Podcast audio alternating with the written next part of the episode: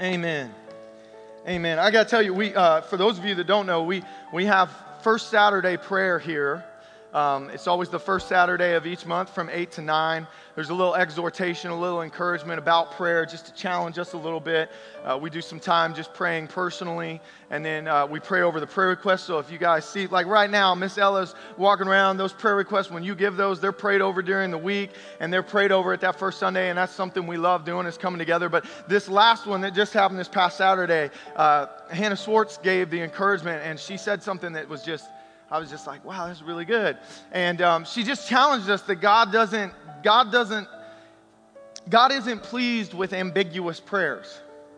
Like where we just throw, we're just throwing it to the wall, hoping it sticks, you know, hoping that something sticks. God, just do a miracle. It, God is pleased with faith that says, no, God, you said I can ask and I'll receive. I need a miracle right now. This is the miracle that I need. And it just really spoke to me and challenged me as we're walking in faith with our pastor. I mean, he's the one having to go through the fight, but he doesn't have to go through it alone, right? And to be specific with our prayers and to let God know this is what we're asking for. And I just want to encourage you with that as well that if there's a need you have in your life, don't be afraid to get specific with the Lord and say, This is what I'm asking for.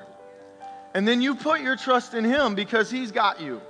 He'll, whatever happens, listen to me, whatever happens at the end of it, you'll go, He was faithful. Period. I don't know what it's going to look like, but I know at the end of it, you'll look and go, He's good and He's faithful. And so let's be, let's just be a church that's bold and saying, Lord, this is what we're asking for. We're not being ambiguous here. We want to tell you what we're after. And we trust in you right? And we trust in you. I just was encouraged with that. I want to encourage you with that. If you haven't been to a first Saturday prayer, you should do it. I'm telling you, it's good stuff. It's good stuff. Anyways, I'm supposed to do tithe and offering first. This is going to be the shortest tithe and offering message you've ever heard in your life. Honor the Lord with your tithes and your offerings. All right, let's pray. They're going to bring the buckets down and uh, we're going to pray. Was that good? You guys challenged? Did you feel that in your spirit? Just mm, honor the Lord. Okay, Ashley wants a little bit more. I'm going to give it to you as plain as I can give it to you. This is what I believe with all of my heart is that the tithes and the offerings that we're commanded to give in Scripture aren't for God's benefit, they're for ours. God doesn't need your money. If God wanted more money, He'd make it. What God wants and what He's after is your heart. And it just so happens that money, money is one of those things that can just easily grab a hold of our hearts. And it can cause us to take our trust and our faith off of God and put our faith and our trust in our own means. And I think the Lord knows that when we pursue that path, it only leads to destruction. And so He's actually trying to save us when He says, Hey, honor me with your money. Because that road's just going to lead to a dead end, literally. Right? And so we honor the Lord with our money, not because He needs it, but because He wants us. He wants us, and He knows that the best thing we could ever have is Him. So honor the Lord with your money. That's the best I got for you. Let's pray. Father, in the name of Jesus, I pray that, Lord, we would honor you, that we would trust in you, that our faith would be in you and you alone, Father, that we would not put our trust in money and what our own hands can produce for us, but, Father, we would trust in you in all things. And we pray that we would honor you with our money, with our tithes and our offerings, Father, as we bring them to you with joy in our hearts, knowing that we're not missing out when we give to you, we're gaining even more because you have everything that we need. You are completely sufficient to meet all of our needs and to go exceedingly abundantly above all we could ask or imagine. So we thank you for that. For Father, be blessed tonight by our faith. And Father, I thank you that you will bless us in accordance with your word. In Jesus' name I pray. Amen and amen. If you've got some tithes and offerings, bring it on down, put it in the bucket. Then get your Bible out and open it up to Matthew 24.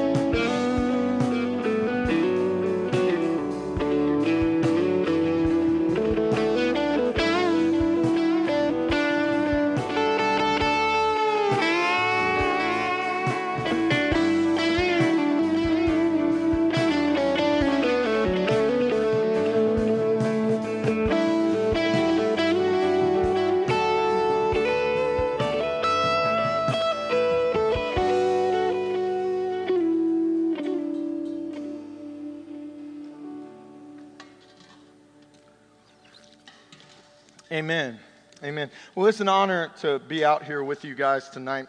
Um, I'm super grateful for our youth, our youth dream team.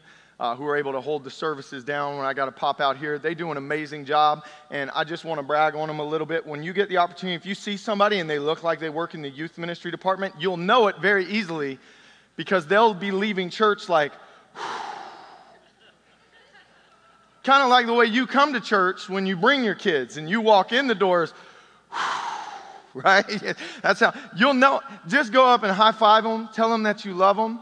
I got, I got some people that are going with me. All summer long, we've been doing these fifth and sixth grade retreats um, because, because research shows us, by the way, that, that by the time they hit, I think it's 14, most children have made the decision about whether or not they're going to follow Jesus for the rest of their lives. And so it's not the high school. We love our high schoolers, and we want to reach. They're actually out here. The high school dudes are with me. What's up, gentlemen?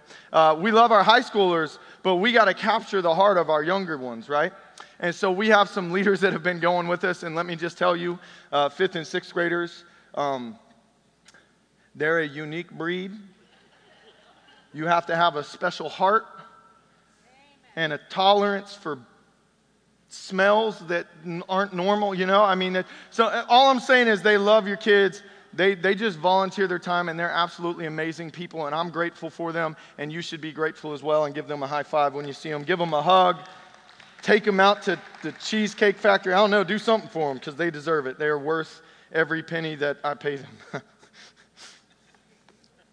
that, was a, that was a joke. I don't, I don't pay them anything but they're storing up that treasure in heaven. Eric Camp, I love Eric Camp. You know, he was just here. He, he, uh, he told me, he said, what he tells his volunteers is the pay is cheap, the hours, is, the hours are long, but the retirement's out of this world. And I just thought, that's, that's powerful. And you're still hungry at the end of the day, but it'll be fine. All right, Matthew chapter 24. I'm going to be real honest with you. I'm a little torn because uh, I was asked to write one of the small group curriculums that's coming up and I've just been diving fully into it, and I'm like so excited. Like I'm, my my mind is just blowing up with with what the Lord's just speaking to me as I'm prepping this small group material, and I really wanted to preach it. And then I thought, that's probably not a good idea because you're going to be doing it in a couple of weeks in the small groups. So sign up for small groups. I'm not going to tell you which one I'm writing because if it's bad, I don't want you to come and tell me. You know, that's what I'm going to do. But just take the small groups, they're going to be incredible. And I really wanted to preach it because I'm so excited about it, but I'm not going to do that. I'm going to preach something else.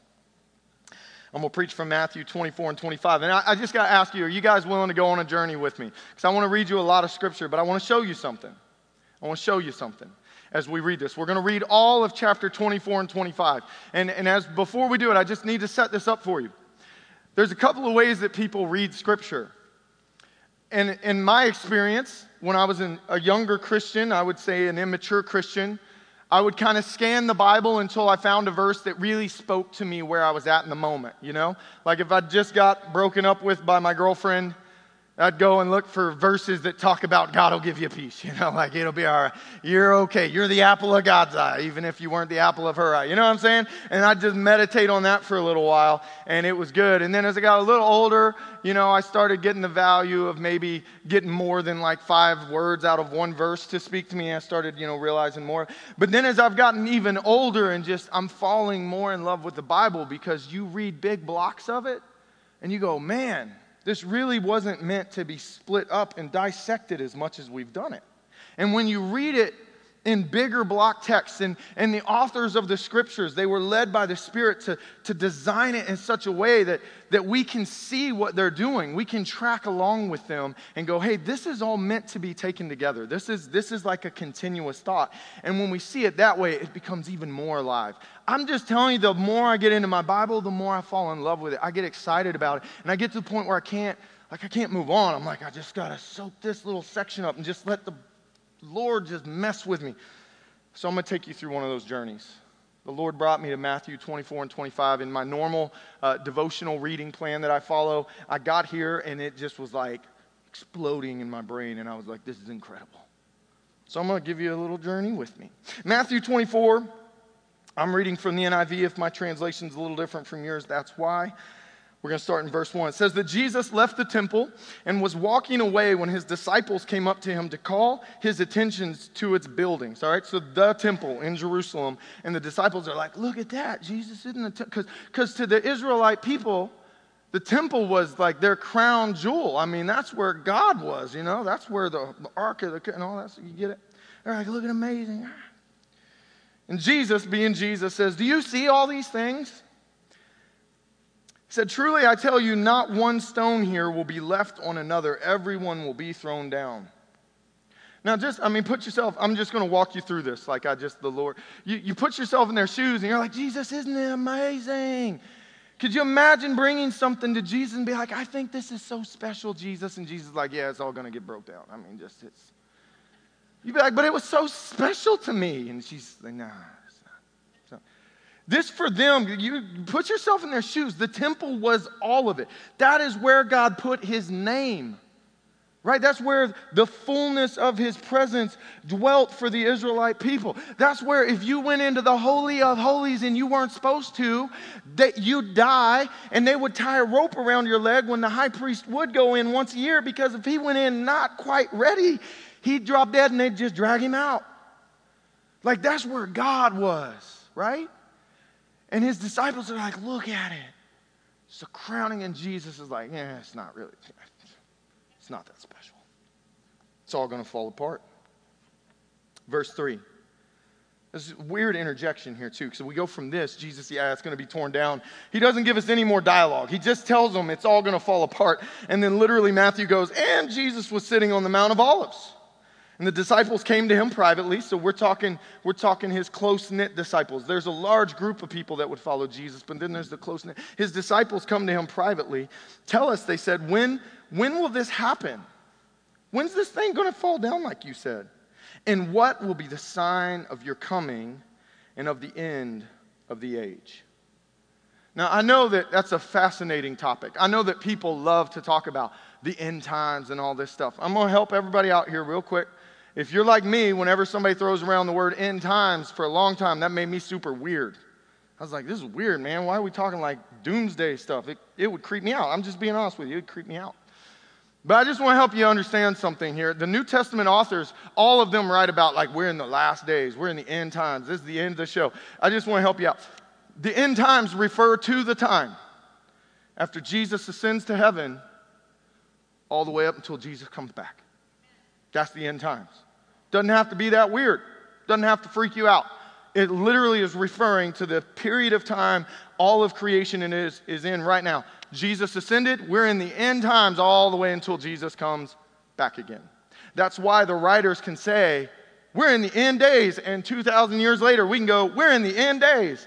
Because we are, because it's referring to this time period in humanity and in creation story where Jesus is ascended and he hasn't come back yet. All right? You guys tracking with me? All right. Now look at how Jesus responds. Their question is, Tell us when you're coming back. That's what they want to know.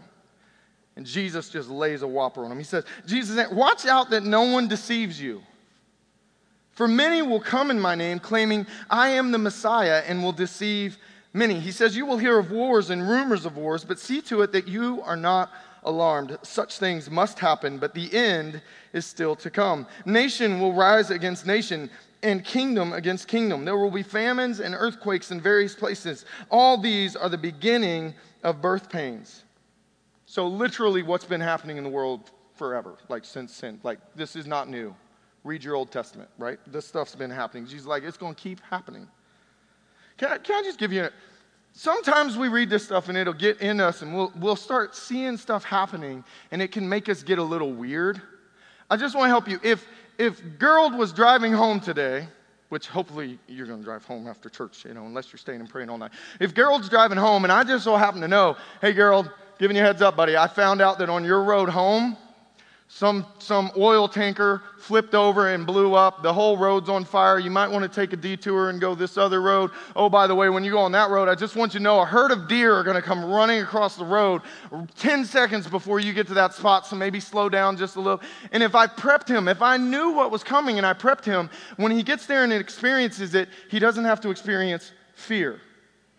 You tracking with me? Jesus is letting the disciples know hey, stuff's going to keep being crazy because I haven't made all things new yet. I've made you new.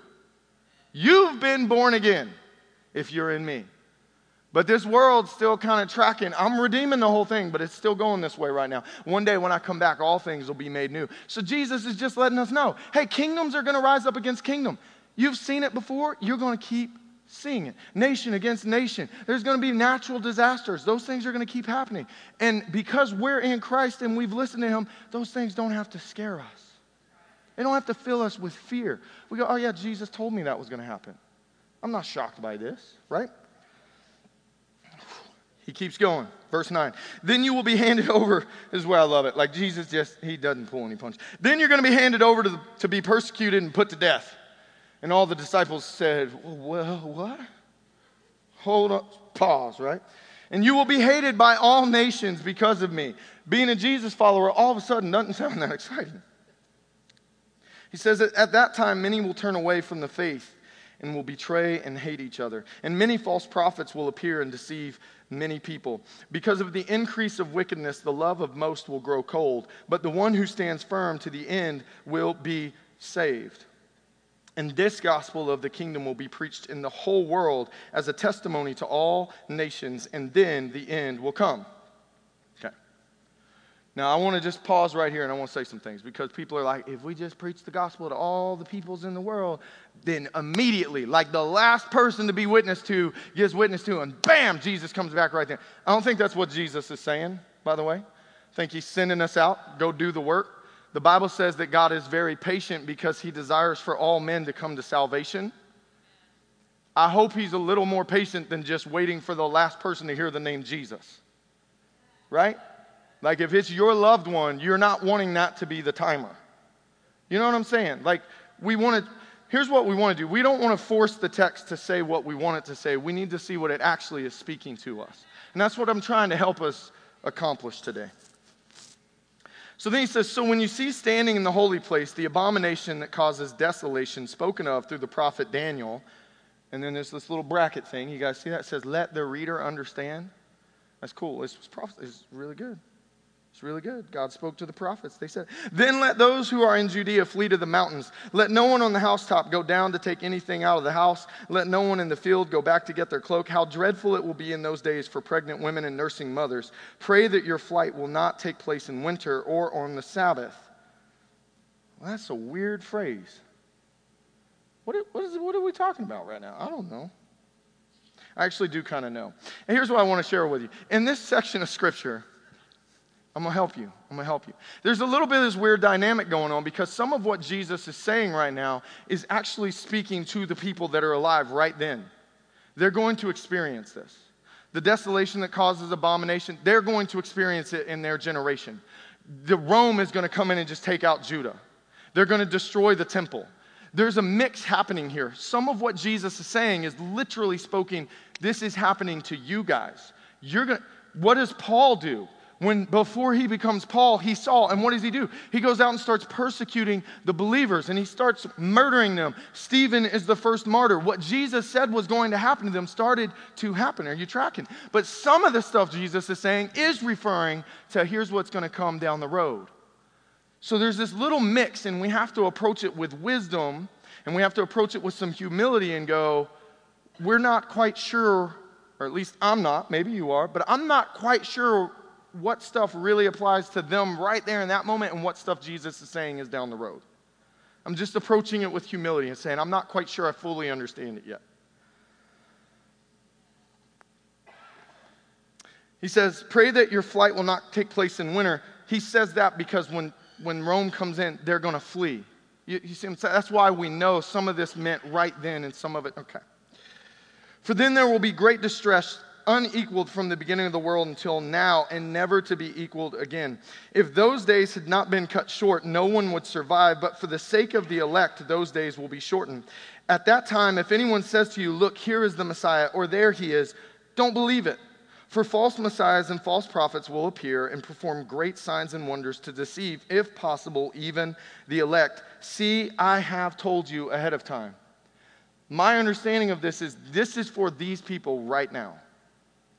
He's letting them know ahead of time hey, Rome's going to come. He doesn't specifically say Rome. He's following in the nature of the prophetic from the Old Testament. Hey, they're going to come in and wipe this out. And when that happens, some people are going to rise up and be like, hey, I'm the Messiah. Follow me. And Jesus is letting them know ahead of time hey, when those knuckleheads show up, they ain't me. I'm telling you what's going to happen. It's kind of like when you go to Jeremiah, the prophet, and Jer- if you read it, what's happening is Jeremiah is a true prophet of God. And God has spoken to Jeremiah and said, Hey, Jeremiah, go let my people know they're going to go be in captivity. They're going to be exiles in Babylon for 70 years. Oh, by the way, Jeremiah, go tell all those other idiot prophets to shut up. Because all the other prophets were coming saying, I got a word from the Lord. We're only going to be there for like 40 days, people, so pack light. We're going to be in and out. And, and the Lord sends a true prophet to say, No, no, no, no. That's not how this is going down. Jesus, again, you can see this imagery coming alive. Jesus like, don't listen to these people that are going to show up and try to deceive you. I'm telling you what's going to happen. Listen to my voice. You, you tracking with me? All right. I love it. You're just so good. All right. Verse 26. So if anyone tells you there he is out in the wilderness, don't go out there. Or here he is in the inner rooms, don't believe that. He says, For his lightning, I love this so much, for his lightning that comes from the east is visible even in the west, so will be the coming of man. In other words, Jesus wants his people to know when I come back, there won't be any question. You're not going to have to wonder, is this really Jesus? No, you're going to know for sure it's that obvious. That's good news for us. Jesus is so good to us. Wherever there is a carcass, the, ver- the vultures will gather. That's a weird phrase. Essentially, he's saying the same thing if there's a dead carcass, what's going to gather there? vultures, right? Uh, he's like, it's going to be obvious, people. He just uses two, two weird metaphors to say the same thing. Verse 29 Immediately after the distress of those days, the sun will be darkened, and the moon will not give its light. The stars will fall from the sky, and the heavenly bodies will be shaken. He's quoting some Old Testament scripture there. he says, Then will appear the sign of the Son of Man in heaven, and all the peoples of the earth will mourn when they see the Son of Man coming on the clouds of heaven with power and great glory. And he will send his angels with a loud trumpet call, and they will gather his elect from the four winds, from one end of the heavens to the other. Now, learn this lesson from the fig tree. As soon as its twigs get tender and its leaves come out, you know that summer is near. Even so, when you see all these things, you know that it is near right at the door. And then look at verse 34. Truly, I tell you, this generation will certainly not pass away until all these things have happened. Now we got to stop right there and go, okay, Jesus is talking about the end times. Why am I talking about this? Because I'm going to show you how Jesus gives us this information. And if we just stop at chapter 24, we will literally miss the point of why Jesus is even giving us this whole spiel. I'm telling you right, do not stop at the end of chapter 24, because then what you're going to do is you're going to walk away and you're going to go, I got to dissect every bit of this so I can I can interpret every little thing that's happening and I can try to pinpoint when Jesus, that is not the point of what, what Jesus is doing. That's why you got to keep reading. And that's why the author, led by the Spirit of God, didn't put any kind of transitional phrase in here to make you go, this is a new thing happening. Is one continuous thought going in. But Jesus said, Truly, I tell you, this generation will certainly not pass away until all these things have happened. And I don't think Jesus is a liar. So when he said that, he was talking to a people and telling them what I have just spoken to you will happen in your lifetime. Right? Now we know some of it is prophetically speaking towards the end, but there's some of it that's so concrete. It's like this is what you will experience, which is why we must approach it with humility and let the Holy Spirit lead us so that we don't get something out of it that Jesus wasn't intending. I really think what Jesus was trying to accomplish was hey, you're going to be driving through life. Let me tell you about the road bumps and the potholes, and let me just give you a heads up of what's coming so that you're not caught off guard when you see it happening, right? Now look at verse 36. But about that day or hour, no one knows. What day? What hour? The moment Christ comes back, the end of the age, when Jesus comes back again. He says, But about that day or hour, no one knows, not even the angels in heaven, nor the Son, but only the Father. Pause. Jesus just said everything that he said up to this point, and then he stops to make sure that we understand something. You cannot guess when I'm coming back. So essentially, what Jesus is saying is, I've told you about all this stuff that's going to take place. I did not tell you that. so that you'll go and focus so much on all this stuff that's happening in the world and neglect what I want you to really be about. Because, I, church, I'm telling you, I know some people that get so consumed with the end times and trying to figure it all out that they don't do what Jesus goes on to say we should be doing because they're just trying to figure it out. And Jesus is like, I told you all that, but that wasn't, it's not why I told you. You won't know. Not even the angels know. I don't even know. Only the Father. And that should sum it up. If somebody walks up to you and says, Do you know when Jesus is coming back? The only proper answer is, No, I have literally no idea. Yeah, but there's wars and rumors of wars and that earthquake and tsunami. I have no idea when Jesus is coming back. You, you guys tracking with me? This is so important for us to grab because as Jesus continues on, he's going to get to the whole heart of why he's told us all of this to begin with. Verse 37 he says, As it was in the days of Noah, so it will be at the coming of the Son of Man. For in the days before the flood, people were eating and drinking, marrying and giving in marriage, up to the day that Noah entered the ark. And they knew nothing about what would happen until the flood came and took them all away. That is how it will be at the coming of the Son of Man. Two men will be in the field, one will be taken away and the other left. Two women will be grinding with a handmill, one will be taken and the other left. Look at what therefore keep watch because you do not know on what day your Lord will come. What's Jesus saying? It's pretty simple. Noah was building a boat.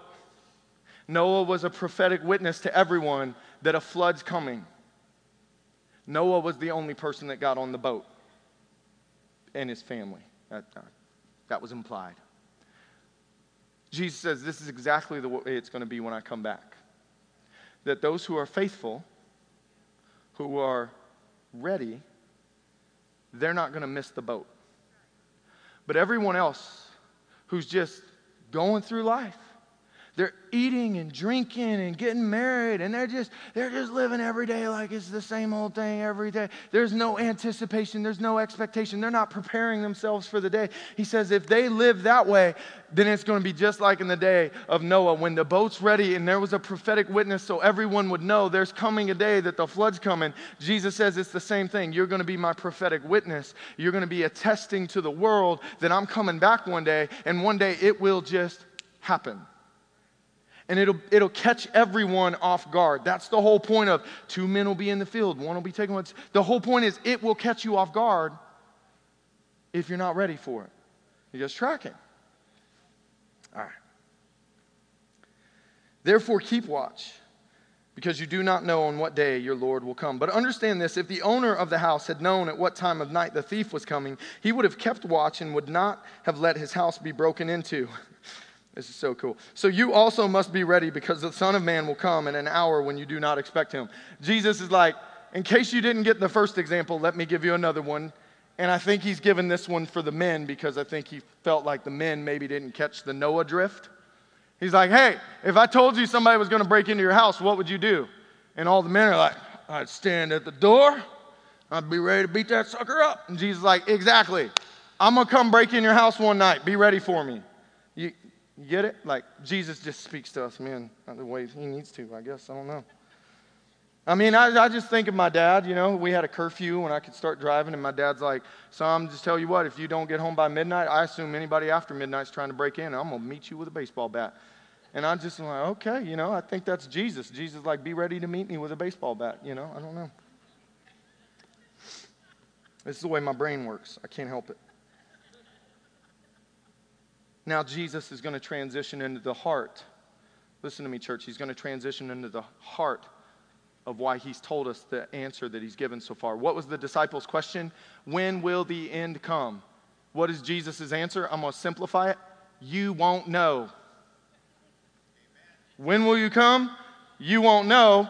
And if you're like me, you go, Well, what am I supposed to do then? And Jesus, because he is amazing, he's going to let us know what we should do in the meantime.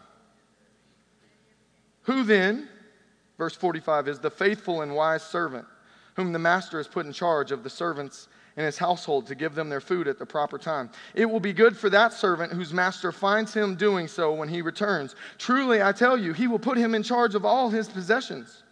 But suppose that servant is wicked and says to himself, My master is staying away a long time. You know, this is literally like this happens in the New Testament. The apostles have to address this. They're like, Hey, why is he taking so long? Where's this promised second coming? Jesus knew we were going to be this way. We don't shock him. And so he's given us a teaching to be like, don't be like that, people. But suppose the servant is wicked and says to himself, My master is staying away a long time. And then he begins to beat his fellow servants. This is a dumb person. And to eat and drink with drunkards. The master of that servant will come on a day when he does not expect him. Jesus has already said that's the way it's going to go down. And, and at an hour he is not aware of. And then Jesus says something super disturbing. He will cut him to pieces and assign him a place with the hypocrites where there will be weeping and gnashing of teeth. And everybody said, let's just take a Sharpie and blot that out of the Bible. That makes me uncomfortable. It makes me uncomfortable. Uh, can I just, can we just, in humility, say, Jesus wants there to be a lot of gravity on this statement? He's not mincing words. The person that he comes back, who's he talking to? His disciples, his followers, the ones who claim to believe. He says, If I come back, and I find you being wicked and going out and mistreating people and living in sin, though you claim to be my follower, he gives very strong language, and I'll, I will cut him to pieces and assign him a place with the hypocrites where there will be weeping and gnashing of teeth. He's not talking to lost people. He's talking about who's the faithful and wise servant, right? He's talking to, he's talking to those of us who have already confessed, I believe, and I'm following you. And he says, okay, if you're following me, then really follow me. Don't turn back and go live in wickedness and abuse people and take advantage of people, because I'll bring judgment, right? Matthew chapter 25. We're going to keep going because this is one continuous teaching of Jesus as Matthew writes it. Matthew 25, verse 1. Jesus is going to give us three parables, and I'm going to tell you the really good news after we read all three of them. You guys okay? Is this all right? 752. I know I've been going for a while, but you can hang with me? All right. I was going to keep going anyways. It don't matter. Anyways, at that time, the kingdom of heaven will be like 10 virgins. At what time? Somebody tell me, at what time is Jesus talking about? When he comes back. When he comes back, thank you. You guys are tracking. I love it. At that time, the kingdom of heaven will be like 10 virgins who took their lamps and went out to meet the bridegroom. Five of them were foolish and five were wise. The foolish ones took their lamps but did not take any oil with them. The wise ones, however, took oil in jars along with their lamps. And the bridegroom was a long time in coming. I wonder if Jesus was letting us know it was going to be a while. And they all became drowsy and fell asleep. At midnight, the cry rang out, Here's the bridegroom, come out to meet him. And then all the virgins woke up and trimmed their lamps. The foolish ones said to the wise, Give us some of your oil, our lamps are going out. No, they replied, There may not be enough for both us and you. Instead, go to those who sell oil and buy some for yourselves. But while they were on the way, to buy the oil, the bridegroom arrived, and the virgins who were ready went in with him to the wedding banquet, and the door was shut. Later, the others also came. Lord, Lord, they said, open the door for us. But he replied, Truly, I tell you, I don't know you. Therefore, Jesus is saying this to his disciples, therefore, keep watch because you do not know the day or the hour. He's not changing his theme here. The theme is still the same. When are you, when are you coming back, Jesus? You won't know. So be ready at all times. Right? If you go and you read about Noah and the ark, it, it says very plainly there come a moment where, where the Lord shut the door. You know what's really profound about that moment is that nobody believed the flood was coming until the door shut and the rain started coming. And then all of a sudden, everybody's like, hey, I actually want to be in the ark now. You know what I'm saying? Like, it seems like a better option than what I'm experiencing right now. Do you see the symbolism? Do you see the symmetry here? That we are a prophetic witness in the world when we live with an expectation that the Lord's coming back. The true Lord of the earth is going to come back for his church. And we live that way boldly not in fear. And we're out there trying to tell other people, hey, I just want you to know the true king of the world's coming back one day, and you can be saved if you'll just put your faith in him and turn away from worldly things and follow the true king. You can be saved, you can be spared, and there's going to come a moment when the reality is going to hit the whole earth, and God's going to shut the door of opportunity, and the people who are on the outside who've been watching the prophetic, faithful witnesses follow Jesus and watch for his return, they're going to go, those people people were right, and all of a sudden they're going to want to get on the boat too. And she's like, No, it's too late at that point. You missed it. Church, can I tell you something? There's an urgency in being a prophetic witness.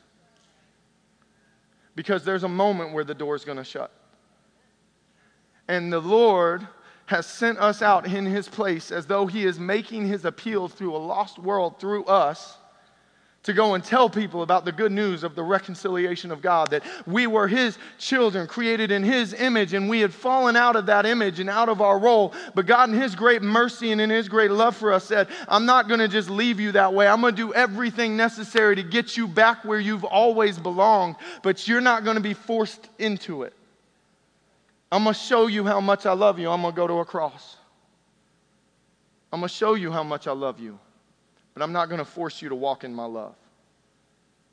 And, church, that's the prophetic witness that we bear that I've responded to the grace and the mercy and the love of Jesus. And I know and I believe with all my heart He's coming back. And so I want to be prepared and I want to be ready for that moment. And I want to tell everyone else that I believe with every ounce of my being that the Lord Jesus is coming back one day. And if we're ready, He's going to take us with Him into His eternal kingdom where there's no more sickness, sorrow, pain, suffering, or death. And I can get there purely by His grace and His mercy. I don't have to earn it, and neither do you. But it takes you saying, I will will walk a new way with Jesus. And the Lord will move. The Holy Spirit, when we bear that prophetic witness, the Holy Spirit comes on us and He anoints it, and people get saved not because of anything we've done, but because the Spirit of God's moving through His witnesses in the earth. That's why I'm just telling you, that's why Jesus said, Don't, he gave them the Great Commission and said, But don't leave until the Spirit comes and clothes you with power from on high. Why? Because our witness don't mean much unless the Spirit of God's touching it. This parable of the ten virgins, is what I really believe. What is, what's the greatest commandment in the Bible? Somebody tell me, what's the greatest commandment? You know it, it's not a trick question. Say it real loud. Close. Love the Lord. David, you're, you're just jumping ahead. That's fine. Love the Lord your God with all your heart, with all your soul, with all your mind, and with all your strength. And the second is like it love your neighbor as yourself. Love your neighbor. I'm going to I'm gonna just sneak ahead in my message a little bit. I, with all my heart, believe this first parable in Matthew 25 is about loving the Lord. That I love the Lord. What, what are we talking about? We're talking about virgins who are waiting for their wedding day. In Jesus' day, this is how it worked. The, the, the, the fathers, you know, there would be a young suitor, a young strapping young man. The, the woman would, you know, kind of whatever's happening there, I don't know. But the, the men would get together and they'd make a plan. They'd be like, this is what's going to happen. And then they were smarter back in those days because the dad's like, go prepare a house for my daughter. Like, go get everything ready, boy. You ain't getting her until you've got proof that you're ready to handle this responsibility right? So they go away, and he'd go and he'd do what he needed to to prepare for the bride so that he could go get the bride and actually have something to take her to. You know what I'm saying? There's wisdom there, parents. I'm just telling you right now. Tell your sons to be ready for marriage. That's what I'm saying. Anyway, and so then what would happen is nobody would know. He'd just be off prepping for them. And it just makes me wonder if when Jesus said, Hey, I go to prepare a place for you, The bride didn't know when the bridegroom was coming back. She had no idea. He's out doing his thing, and one day when everything's ready, he's coming back, and Jesus is like, and if if we're ready because we want it, we're going to be prepped for the moment, even if it arrives at midnight. You tracking with me? Love the Lord your God with all your heart, with all your soul, with all your mind, with all your strength. The parable of the ten virgins, I really believe, is about us loving the Lord with everything that we are, that we are constantly in a place of, I'm ready to go with you, Jesus. All right, we're not done yet. Isn't this so good? I love it. When's Jesus come back? We don't know. But here's what we're going to do to be ready. We're just going to love Jesus with everything we are. That's what we're going to do. Next parable. Starting in verse 14, it says, Again, that's why I know Jesus is teaching on the same thing, because he's again.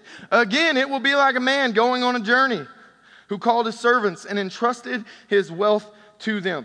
Pause. Church, I want you to know that Jesus, you already know this. We've been given every spiritual gift in the heavenly places. Like it's just been poured out in us. Jesus like, hey, it's like a man going on a journey, and before he leaves, he comes up to his servants and he entrusts all of his wealth to them. Jesus like, everything that you need, I have and I have given it to you. I want you to point at yourself. I, I want you to do this so serious. Point at yourself and say, Everything I need to be faithful for Jesus, I already have it. You have it. It's already there. The Holy Spirit's come and empowered you. Whatever the Lord's going to lead you to do to be a prophetic witness for Him, it's already in you. You just got to step out in faith and start doing it. You know, it's amazing to me that I'm gonna just kind of be honest for a minute? I know I'm gonna I'm gonna be done at 8:15. I promise I'll be done at 8:15. But I just want you to know there have been like we all want to stand up here and be like, Lord spoke to me. I really do believe I'm led by the Spirit of God. But there's really only been like five times in my life that I would have bet my life on that's what the Lord just told me to do. Like only five times, you know what I'm saying?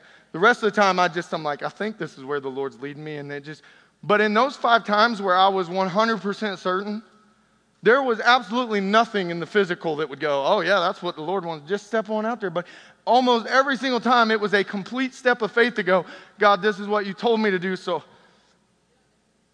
and what's amazing is the provision's there every time. Every time. Let me just, I'm going to share one story with you just to excite you. One night, I'm, I'm out uh, living in Wapak. It was my wife, my wife and I's first house that we had together. You know, those fond memories of your first place where it's not your dream at all, but it's kind of what you could do, you know what I'm saying? And we're just, I'm, I would walk the block. It was about a mile long road round trip thingy. And we got debt and all this stuff because uh, my wife went to college. I didn't, you know, I was, this, I was the one that saved money. I didn't save any money. We were flat broke when we got married. But the point is, we're trying to pay off our school debt. That's why we both worked and we didn't do anything our first year of marriage. We literally were trying to pay off our debt. And I'm just walking the block praying trying to jog a little bit because I was, you know, trying to be healthier at that point. And as I'm walking and praying, I just so strongly, with every ounce of my being, I knew that the Holy Spirit had spoke to me and said, "Don't put another dime towards that debt." And I'm just walking. I'm like, I mean, you know, I think think we get in trouble for that. And I'm just praying, and I just stronger and stronger. I can just feel the Spirit of God saying, Don't put another dime towards that debt. And I, and I just resolved in my heart. I was like, Okay, I'm going to go home and tell Bethany, we ain't putting another dime towards the debt. It's just not going to happen, you know? And, um, and so I go home and I look at my wife, and I'm like, Honey, the Lord told me not to pay another penny to the debt. We're just not supposed to give them any more of our money. And she went, that's not how that works. And I said, Honey, all I know is the Holy Spirit spoke to me and said, We're not to give them another dime of our money. So we're not going to. And she said, It's auto drafted out of our account. And I said, I understand that, but I'm telling you, we're not giving them another dime of our money. And in less than a week, somebody decided to bless us with guess how much? The exact dollar amount to pay that bill every month. We didn't put another dime of our money to that bill. Are you tracking with me? And we're living by faith. I was like, I don't know how it's going to happen, but I'm telling you, it's not going to come out of our money. And the Lord just, what I'm saying is, when the Lord speaks to you and He gives you a vision, that's just something that was a personal need for us. But when the Lord leads you of how you're going to be His prophetic witness, when He says, hey, go out into all the world, He was talking to the whole church. We're not all supposed to go to the whole world. You might just need to go to your workplace. You tracking with me? But the Lord's already given you everything that you need to go there and be the prophetic witness that He's called you to be in that place. You've got it. You just got to step out in faith. I'm so excited. Verse 15 To one he gave five bags of gold, to another two bags, and to another one bag, each according to his ability. You don't have to be me, and I don't have to be you, and we can all just trust that Jesus gave us exactly what we need to do what he wants us to do, and we can all just be super happy with that. And then he went on his journey.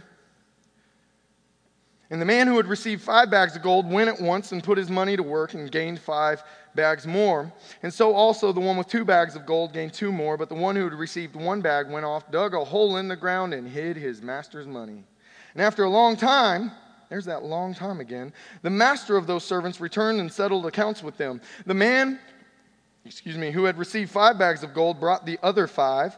Master, he said, you entrusted me with five bags of gold, and see, I have gained five more. And his master replied, Well done, good and faithful servant. You have been faithful with a few things. I will put you in charge of many things. Come and share in your master's happiness. And then the man with two bags of gold also came. Master, he said, You entrusted me with two bags of gold, and see, I have gained two more. And his master replied, Well done, good and faithful servant. You have been faithful with a few things. I will put you in charge of many things. Come and share in your master's happiness. And then the man who had received one bag of gold came. Master, he said, I knew that you are a hard man, harvesting where you have not sown and gathering where you have not scattered seed. So I was afraid and went out and hid your gold in the ground. And see, here is what belongs to you. I just, this is so good. Like, this would have been me. You know what I'm saying? I just tell you, I would have been the guy that's like, boy, I better not risk losing this. I'm going to go hide it, and he'll be proud of me that I didn't lose it. You know what I'm saying? His master replied, verse 26. Again, there's gravity here because Jesus doesn't mince his words. His master replied, You wicked, lazy servant, so you knew that I harvest where I've not sown and gather where I've not scattered seed. Well, then you should have put my money on deposit with the banker so that when I returned, I would have received it back with interest. So take the bag of gold from him and give it to the one who has ten bags, for whoever has will be given more, and they will have an abundance, and whoever does not have, even what they have, will be taken from them. And throw that worthless servant outside into the darkness where there will be weeping and gnashing of teeth. What's the point? If I could submit this to you, I think that again, this parable is Jesus teaching us two things. It's to love the Lord your God with all your heart, soul, mind, and strength. Why, why does this have to do with that? Because we already know from the first parable and from the beginning of this one that Jesus has given us everything we need. In other words, I don't have a single excuse in the whole world to not go out and do what the Lord's called me to do with my life. And if I love the Lord my God with all my heart, soul, mind, and strength, then I'm going to go and do something for the Lord. You with me? And Jesus gives us this parable. Here's what I really love about it the people that just went out and did something with what he gave them, they all succeeded. Every single one of them. That's pretty cool. Church, I'm just telling you, I think Jesus really wants us to know and believe that if he calls us to something, everything we need to be successful at. It's already there, and guess what? We're going to be successful. You know why? Because it ain't really you that wants to get it done, anyways. It's really Jesus that wants to get it done, and He's chosen to invite you into the story and let you be a part of the great work that He's doing. And that's why Jesus says that when He comes back and He finds that you've done something with what He's given you, He's going to invite you, and you're going to get to come and share in His Master's joy because it's going to be a great celebration when we get there and go look at what Jesus was able to do through somebody who was just willing to do something with somebody He'd already given Him. You tracking with me? When's Jesus coming back? We don't know, but what are we supposed to do in the meantime? We're supposed to be ready for the moment he comes back, and we better be doing something when he gets back if we claim to be his followers. So you tracking with me? He's talking to his disciples. He's not talking to the lost, he's talking to his disciples. Let's keep going. Verse 31 When the Son of Man comes, he's still on the same thing. When the Son of Man comes in his glory and all the angels with him, he will sit on his glorious throne. Hallelujah. And all the nations will be gathered before him, and he will separate the people one from another as a shepherd separates the sheep from the goats. And he will put the sheep on his right and the goats on his left. And the king will say to those on his right, Come, you who are blessed by my Father, take your inheritance, the kingdom prepared for you since the creation of the world. And everybody said, Amen. I want to be a sheep Verse 35 For I was hungry, and you gave me something to eat. I was thirsty, and you gave me something to drink. I was a stranger, and you invited me in. I needed clothes, and you clothed me. I was sick, and you looked after me. I was in prison, and you came to visit me. And then the righteous will answer him Lord, when did we see you hungry and feed you, or thirsty and give you something to drink? When did we see you a stranger and invite you in, or needing clothes and clothe you? When did we see you sick or in prison and go to visit you? Because they're asking a great question question because he said, I'm going to go away.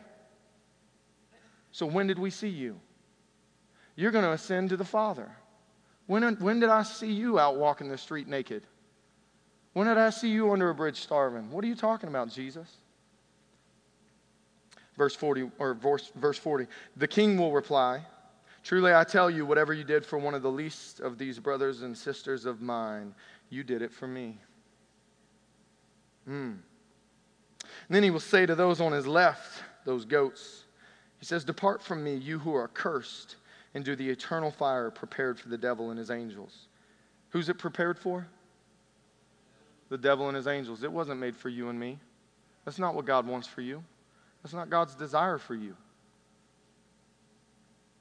For I was hungry. Here's why you're going there. For I was hungry and you gave me nothing to eat. I was thirsty and you gave me nothing to drink. I was a stranger and you did not invite me in. I needed, um, I needed clothes and you did not clothe me. I was sick and in prison and you did not look after me. Verse 44 They will also answer, Lord, when, when, when? When, when did we see you hungry or thirsty or a stranger or needing clothes or sick or in prison and not help you? Because we would have if it was you. Jesus, this is foolishness, Jesus. If I'd have seen you, Jesus, hungry and thirsty and needing clothes or in prison, I would have come and ministered to you, Jesus, because it's you, Jesus. You can almost hear the argument, right? How many, how many times have I been willing to drive right past somebody that the Lord's like, hey, help that person, help that person? Nope, but in my own heart, if it had been Jesus there holding a sign saying, hey, I need some food, I'd have slammed on the brakes jumped out in speeding traffic, done anything because it's Jesus, right? You see the argument that Jesus is trying to make here. It'd be very easy for any one of us to see Jesus in need and rush to help him. So they said, Lord, when, when, did we see you hungry, thirsty, a stranger, needing clothes, sick, or in prison, and not help you? And he said, Truly, I tell you, whatever you did not do for one of the least of these, you did not do it for me. And then they will go away to eternal punishment, but the righteous to eternal life. Church, can I submit to you that that whole parable is about the second greatest commandment? Love your neighbor as yourself. Church, can I submit to you that you don't know when Jesus is coming back? But Jesus has given us clear instructions for how to conduct ourselves until he does. To love him with all our heart by being ready for his return, being a prophetic witness to the world that he is coming back one day. And when he does, he's making all things new. And he's going to set all wrong things right. And when he comes back to make all things right, if you're in the wrong, that's a stinky place to be. But it don't have to be that way. So we love the Lord with all our heart, soul, mind, and strength by being ready, by waiting, by anticipating his return, by being just in love with him. What else do we do while we're waiting? We do something with what he's given us because we love him, we want to do stuff for him. Isn't that true? Like, I love my wife, so I want to, I want to bless her. I'm not perfect at it. I'm not a perfect human being, but I want to. I love my children, so I want to bless them even when they're just, I want them to be blessed because I love them. So I do things for them that I wouldn't do for you because I don't love you as much as I love my kids. You know what I'm saying? If your kid comes to my door, I'm sending them back to you. You know what I'm saying? This is the point. Like, if, we, if you really love somebody, you want to do stuff for them. What are we supposed to do until Jesus? We're supposed to love God with all that we are. We're supposed to love Him by being watchful for when He comes back and by being busy doing what He's called us and prepped us and equipped us and empowered us to do. I mean, quite literally, God Himself is with you. You don't have any excuse to not go do it. And if you love him, you will. I think that's his whole point is that if you love him, you will do something. And the final thing, what are we supposed to do while we wait? Love him by loving others. And I love that he finishes this whole section of teaching because it'll transition after this point. Matthew, led by the Spirit of God, he transitions to a whole new segment, which lets us know this block of thought has concluded right here. And it finishes with here's how I really truly love God is I'm ready, I'm a prophetic witness, and I love him by loving other people with the gifts that he's empowered me to do so with. You with me? That's the journey.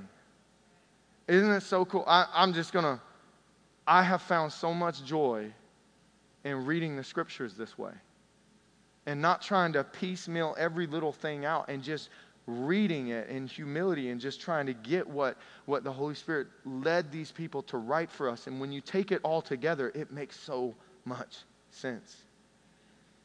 And you boil it all down. What's Jesus saying? You don't know when I'm coming back. So here's what you should do in the meantime live ready as a prophetic witness by loving me with all your heart, soul, mind, and strength, by doing what I've called and purposed and empowered you to do, which is ultimately going to lead you to love people well. By the way, can I just point out, church, that when Jesus gives that last parable, he's very intentional about the ways that he describes us loving people. They're all action based. none of it was, you saw me down and you came up and gave me an encouraging word. No, it was, I saw you had a need and I helped meet the need. It's very tangible. One of the New Testament, I think, is James. I could be wrong on this. I think it's James that says, hey, don't just love with words, love with action. What's wrong with you people? My grandma, I have a Japanese grandma. I don't know if I've ever shared this story with you. I told you I'm going to end at 8:15. It's 8:15. This is my last story. I have a Japanese grandma, and uh, you know we're like I'm very I'm a words person, so I would constantly be like, I love you, grandma, and she'd never say it back to me. But every time I'd say I love you to her when we'd go to leave, she'd slip me like a hundred dollar bill, you know. And I'd always be like, Grandma, I don't need your, I'm not telling you I love you to get your money. And she looked at me one day and she said, Boy, don't be stupid. Telling me you love me ain't going to keep me warm at night, but me giving you this money shows you I love you. And I went, Grandma, love me some more. like, let's go. I'm here for it. What was her point, though? I think she had more in common with what Jesus wants than what I thought. You know what I'm saying? I'm going to do something that's actually going to help you because telling you I love you ain't going to keep you warm or keep you fed. But me giving you sustenance, giving you resources, meeting, that's going to really show that I love you. You track it. It's not complicated, church. We don't know when he's coming back, but he's shown us what he wants us to do in the meantime. Love him with all our heart, soul, mind, and strength by living as a prophetic witness, anticipating his return. Loving him by going and doing what he's called and purposed us to do and empowered us to do by going and serving other people and meeting real needs. Is everybody good with that? Amen. All right, let me pray over you. I'm going to let you out. It's 816. I'm sorry I lied. Father, I thank you so much for your word. I thank you that your word is so good and it's so life giving. I thank you, Father, that you, in your great love, have told us not to just be consumed with trying to figure out when you're coming back, but to consume ourselves with living appropriately for when you come back. And I pray, Father, that you would help us to just fall more in love with you and fall more in love with others so that we can honor you with our lives and go do what you've called and purposed us and empowered us to do by loving other people well in real, tangible ways. And I thank you, God, that you are with us and that one day Jesus will come back. And if you find us doing what we're supposed to be doing, you will invite us to come and celebrate and enjoy our Master's goodness in your eternal kingdom of life. Lead us faithfully by your Spirit, Father. In Jesus' name I pray. Amen and amen. Uh, if you need prayer for anything, I will be down here and the prayer team will be down here as well. Other than that, we love you guys so much. Thanks for being here tonight. We'll see you Sunday morning, bright and early at like 10 a.m. That's not really bright and early. It's